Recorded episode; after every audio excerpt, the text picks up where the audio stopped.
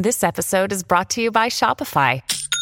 Forget the frustration of picking commerce platforms when you switch your business to Shopify, the global commerce platform that supercharges your selling wherever you sell. With Shopify, you'll harness the same intuitive features, trusted apps, and powerful analytics used by the world's leading brands. Sign up today for your $1 per month trial period at shopify.com slash tech, all lowercase. That's shopify.com slash tech. I'm Emily Compagno, and this is the Fox True Crime Podcast.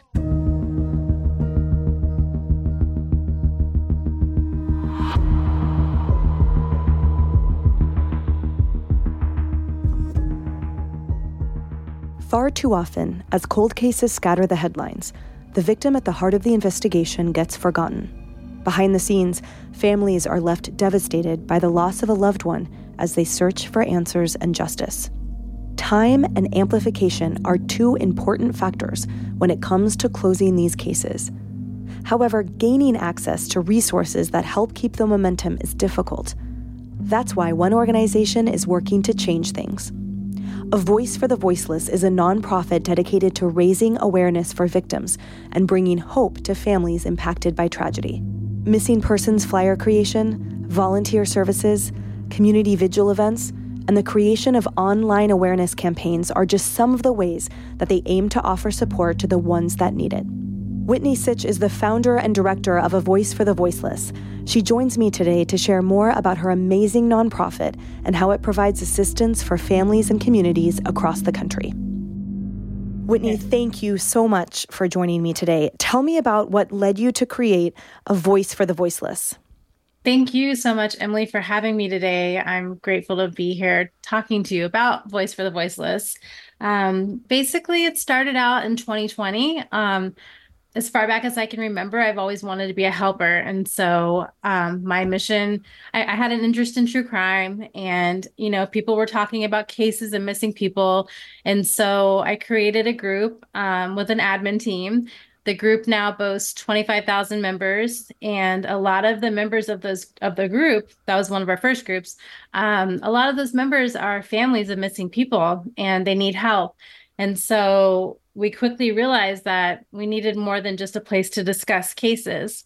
And I got involved with a lot of these families, and I would wake up in the middle of the night to messages saying, please help me.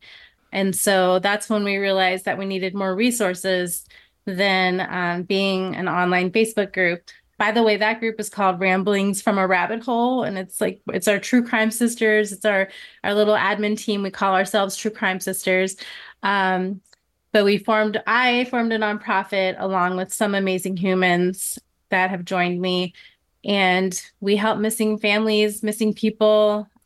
We support them. We do a ton of work. We design and we print and we spread flyers. Uh, we assist trafficking and abuse victims. Sometimes we help bring them home if they don't have transportation or resources. We provide mental health support. I actually have some really amazing people on my team that are licensed mental health therapists. I have retired law enforcement on my team as well. So they help with making sure that we're always up to par and doing the right thing to support law enforcement. And most importantly, we help perform searches and find rescue and things like that.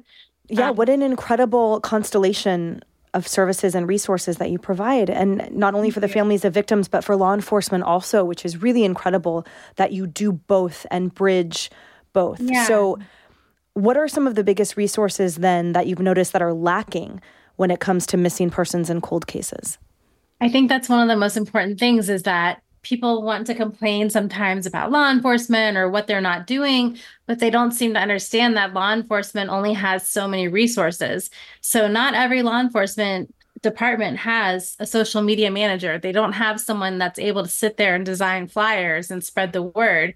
So that's something that we do. Um, so when it comes to cold cases, that's a great question. We work with families, and um, something that's really important to us we do vigils um, where we have candlelight vigils. You know, people come together with candles and and posters and just the warmth of their hearts with hot chocolate. You know, long story short, I mean, we do what we can to keep a person's name in the forefront of your mind and your hearts. So, as far as the cold cases, that's one of the most important parts is just supporting law enforcement and doing the things that they don't have the resources to do to keep humans involved in the searches and awareness. So, digging into what it looks like on your end, you've described a few of your team members, but um, give us some yeah. more detail. What does the team look like comprehensively? How big is your organization? Um, um, what more are you looking at to incorporate or absorb? So, our core base of team members, we have approximately 30 people that I talk to daily basis. We have our team conversations. Um, and like I said, you know, we have mental health workers, we have retired law enforcement, we have mamas that just stay at home moms that are like, what can I do right now to help? You know, and so that's what we have. And they do everything, anything that we need. Um, but some of us we we design flyers and we print the flyers and we go to that location and we canvas flyers. Some of us are online at home and we just manage groups. We have over 100 groups for missing people because basically once the police have shared a missing person flyer um, or shared just the case or if a family has come to us we create a group and it's a place to discuss the case but more importantly support the family and dispel misinformation. You want to keep the facts straight so that there's not wild speculation. So my team looks like 30 people, give or take it some days, doing everything that we can to bring home missing people. And so on that note, so you mentioned combating or dispelling misinformation. Talk to us about the challenges of doing this in current times. You know, what's what's a big, bigger challenge? Lack of resources, too many people sometimes helping like when a when a falsity catches like wildfire when a rumor spreads is that harder to combat? You know talk to us about the realities and the challenges that you face of people trying to help with well intentions but when misinformation gets amplified i could imagine that that makes your job all the harder. Personally with our organization we haven't run into issues with it. We've been very fortunate we stay you know above i don't know what the word is right now but um we we try our best to stay exactly with what the family is telling us um, what the police are telling us but we have seen things like a child with autism went missing it was a child he went missing um, um, but he was found located alive but in the meantime from when he went missing to when he was found the internet went crazy, completely destroying the parents and saying the parents did it and this is a hoax. And they, you know, there was just wild speculation. And, and that not only takes away from the search and the investigation, but it breaks down the family in the meantime. And I think the most important thing is to support a family at their darkest hour. And that's really that's that's what my goal personally that's why i created this organization was to be a support person so that people know that they're not alone. They don't have to be in the dark. Like I can hold their hand through the internet, or if they're local to me, I will literally go and hold their hand. And I've done that. Um, I get emotional thinking about it uh, because you're looking at someone looking at a flyer and you're not positive that they're going to be home, but you want to know that you, you're doing everything possible because that could be your missing person. That could be your daughter, your son. Um, so the speculation and things like that sometimes speculating can be great and helpful. And yes, true crime is interesting and it can be entertaining. But when it travels like wildfire without being confirmed, it's extremely damaging and it takes away from the investigation. We're going to take a quick break. More from our guest after this. Hi, everybody, it's Brian Kilmeade. I want you to join me weekdays at 9 a.m. East as we break down the biggest stories of the day with some of the biggest newsmakers and, of course, what you think. Listen live or get the podcast now at briankilmeadshow.com. Whitney, I understand there have been updates and arrests in a lot of the cases that you've worked directly on. So I would love to hear about, for example, the Leila Cavett case and, and where that stands yeah. today.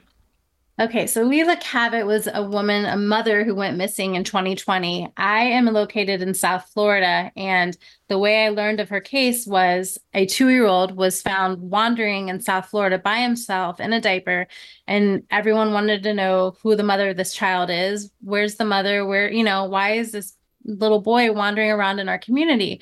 And at the time, I had a I had a mom group, which I still do, and we have um, upwards of 10,000 members in there, 10,000 concerned moms. So we started circulating that flyer, and it was a picture of the little boy. Um, and he's alive and he's thriving today. But unfortunately, Leila um, is presumed deceased, and it's a homicide um, because we they were able to locate the suspect. And there were a lot of things that we found because we created a Facebook group uh, for Leila Cavett, and it grew rapidly. I think there are at least twelve thousand people in that group now. Um, it was a sleuthing group, it's a search group, it was a vigil group, it was an everything group that you can think of. I was recovering from a massive stroke. I was literally learning to walk and talk again. Um, and so I was home, and we also had the pan- pandemic going on. So I was spe- spearheading searches to gas stations and places like that, um, and also circulating flyers. And one of the main things that we found in the group, a member discovered that the suspect, um, his name is Shannon Ryan, he had made a Facebook post about Leila and he then edited her name out. But when you looked at the Facebook history, we look we learned that Leila's name had been edited out and he had been with her and he had tagged her in a post and then removed it after everyone realized Leila was missing. So that was submitted to the FBI. On top of that, a lot of surveillance was uncovered of the two of them together prior to her being deceased. And as far as the details of the case, there are some things that are not publicly disclosed, but they did find, you know, blood in his vehicle. They did have surveillance of him throwing her belongings away in a dumpster at at a convenience store. So there was a lot that was uncovered, and he is um, he's in jail and he's awaiting trial and they keep pushing it back but we're there's a huge following and a huge community that we call ourselves Leila's army and you know we just want justice for her and for her her, her poor son. But he's thriving he's with his family he's in good hands now and that's her story but it continues. So what does that feel like for you? And you know you you shared with us your calling to help others and especially yeah. in the true crime sector. So, with a case like this, of which there are many examples where you have truly made a difference, so what does that feel like? We know we don't have a conviction yet, but at the same time, describe for us what that feels. I mean, for lack of a better word, um, I mean, it's extremely emotional. You know, you feel for the family. You don't want them to ever feel alone. Um, they need to feel some sort of hope, even though you know they know that Leila might is that she's gone. So it feels good to know that there are answers, but you also want justice. But it gives you encouragement to continue helping others because you know that you can find answers, you know that you can help. And that's it. It just kind of gives you perseverance to go on to help other families. And so, on, on that note, you have a ton of active cases that you're providing assistance yeah. for today, including the missing Ashley Turcotte. What can you uh, share yes. about that case? Um, so Ashley Turcotte, she's 31. Um, she went missing from New Hampshire, um, a small town called Barnstead. And so it it's not looking like there was foul play. Police are not giving an indication of foul play. Um, they have an idea where they think she might be found. So with that being said, they're asking for the public not to search on their own right now because a the elements and the weather it's not safe.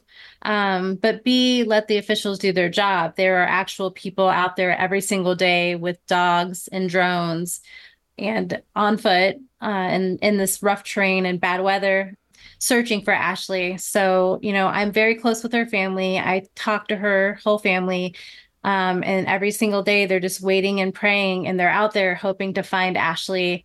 I mean, her her car was found near town hall. It's a small town, and she left all of her belongings behind in the car, including her wallet, her car keys. So, I mean, the question just is where can we find Ashley? And that's what they're working to do right now. And we're supporting those efforts and supporting the family so that they don't have to fight with the internet during the hardest time of their life.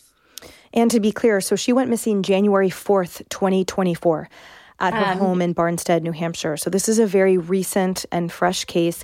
How did the family did the family then contact you or when things like this happen, are there also a fair amount where you proactively reach out to the family? In this specific case uh, with Ashley Turcotte, um, someone the, the family friend. It was a very close family friend said, one of my best friends, her daughter is missing. They need your help. And so I asked, so I was connected with her mother and I said, I'm Whitney. I'm with the Voice for the Voiceless. Um, I want to know if I can help you. Here's what I can do. You know, I don't want to be a burden. And she said, please help. and we started helping immediately. And we created a vigil within 24 hours. We had 50 people um, 50 people attending and uh, over 150 people online participating in the vigil at the Barnstead Elementary School. And I talk to the family every day and we get up, we give each other updates and I give them encouragement to the best of my abilities, you know, in this hard time. And we're just doing what we can, creating campaigns. Uh, right now, we're doing teal for Ashley because her favorite color is teal. Um, so the actual town hall and the police department lit up their entire location with teal lights, like um, up lighting. So right now the town is teal for Ashley until they bring her home. It's an amazing thing to see. I, I've been blown away by their support. Mm, that's incredible. How can listeners get involved? Um, both in this case, let's say, for example, uh, notwithstanding where you said for right now to, to not yeah. search on their own, but and in general, how can people support a voice for the voiceless and all of these different armies that you've created and, and spearheaded there? How can listeners support? Um, so for everyone that is listening that wants to support, you know, the missing person community and help with awareness, uh, number one, please visit a Voice for the Voiceless website. Um, our website is www.avftv.com. So it's the letters for a voice for the voiceless. Um, so please visit our website. We have um, 50 states worth of flyers that we please encourage you to download and share. But as far as Ashley's case, we asked you share the flyer. And with other cases, there are searches available. We have True Crime Sisters um, Facebook groups. And in those groups, you can search for groups. And we have groups for missing people where you can actually take part in things like searches and vigils and all kinds of things. But please find our socials um, for Voice for the Voiceless and True Crime Sisters. But mainly our website gives you everything. And we also have a link for volunteers. Um, you know, if you'd like to apply as a volunteer, we're always looking for help um, with our team. So, you know, we appreciate everything. And you know, follow what the police are saying because that's who we are supporting. Thank you so much, Whitney. Thank you for all that you do and your selfless service to others. You're making such a difference in their lives yeah. and in um, all of these cases. Is there anything else that you want to share with listeners today? I just think that the most important part is the multiplier effect. You have to think about the fact that even if you're not in the location where there's a missing person, you might look at a flyer and say, Oh, I don't live there. It doesn't matter to me. I think it's really important to remember that awareness matters. And with missing person flyers, the idea is is that more people, the more people that come across it and share the flyer, the more information about the missing person spreads. And then this wider sharing increases the likelihood of someone else seeing the flyer or they might have a tip or they might have a sighting. I have cases all the time where we make a flyer and within 24 hours someone has seen that person. We've had over upwards of 415 cases and we've had upwards of 230 maybe more um, located alive. So share flyers, awareness matters. Um, please come find our website and our social media. That's amazing, Whitney. Thank you so much. Thank you. And thank, thank you. you. for joining us today. We are here you. anytime you have updates or cases that you're working on to help spread thank the word. Thank you. I really appreciate talking to you today. Thank you for bringing awareness. To hear more stories like this, you can listen to our past episodes on the Fox True Crime Podcast. Go to foxnewspodcast.com or wherever you download podcasts to listen and subscribe. Listen ad free with a Fox News Podcast Plus subscription on Apple Podcasts, and Amazon Prime members can listen to the show ad free on the Amazon Music app. If you have a story or topic you want to hear on the show, we'd love to hear from you. Send us an email at truecrimepodcast at fox.com. Kudlow on Fox Business is now on the go for podcast fans. Get key interviews with the biggest business newsmakers of the day. The Kudlow podcast will be available on the go after the show every weekday at foxbusinesspodcasts.com or wherever you download your favorite podcasts.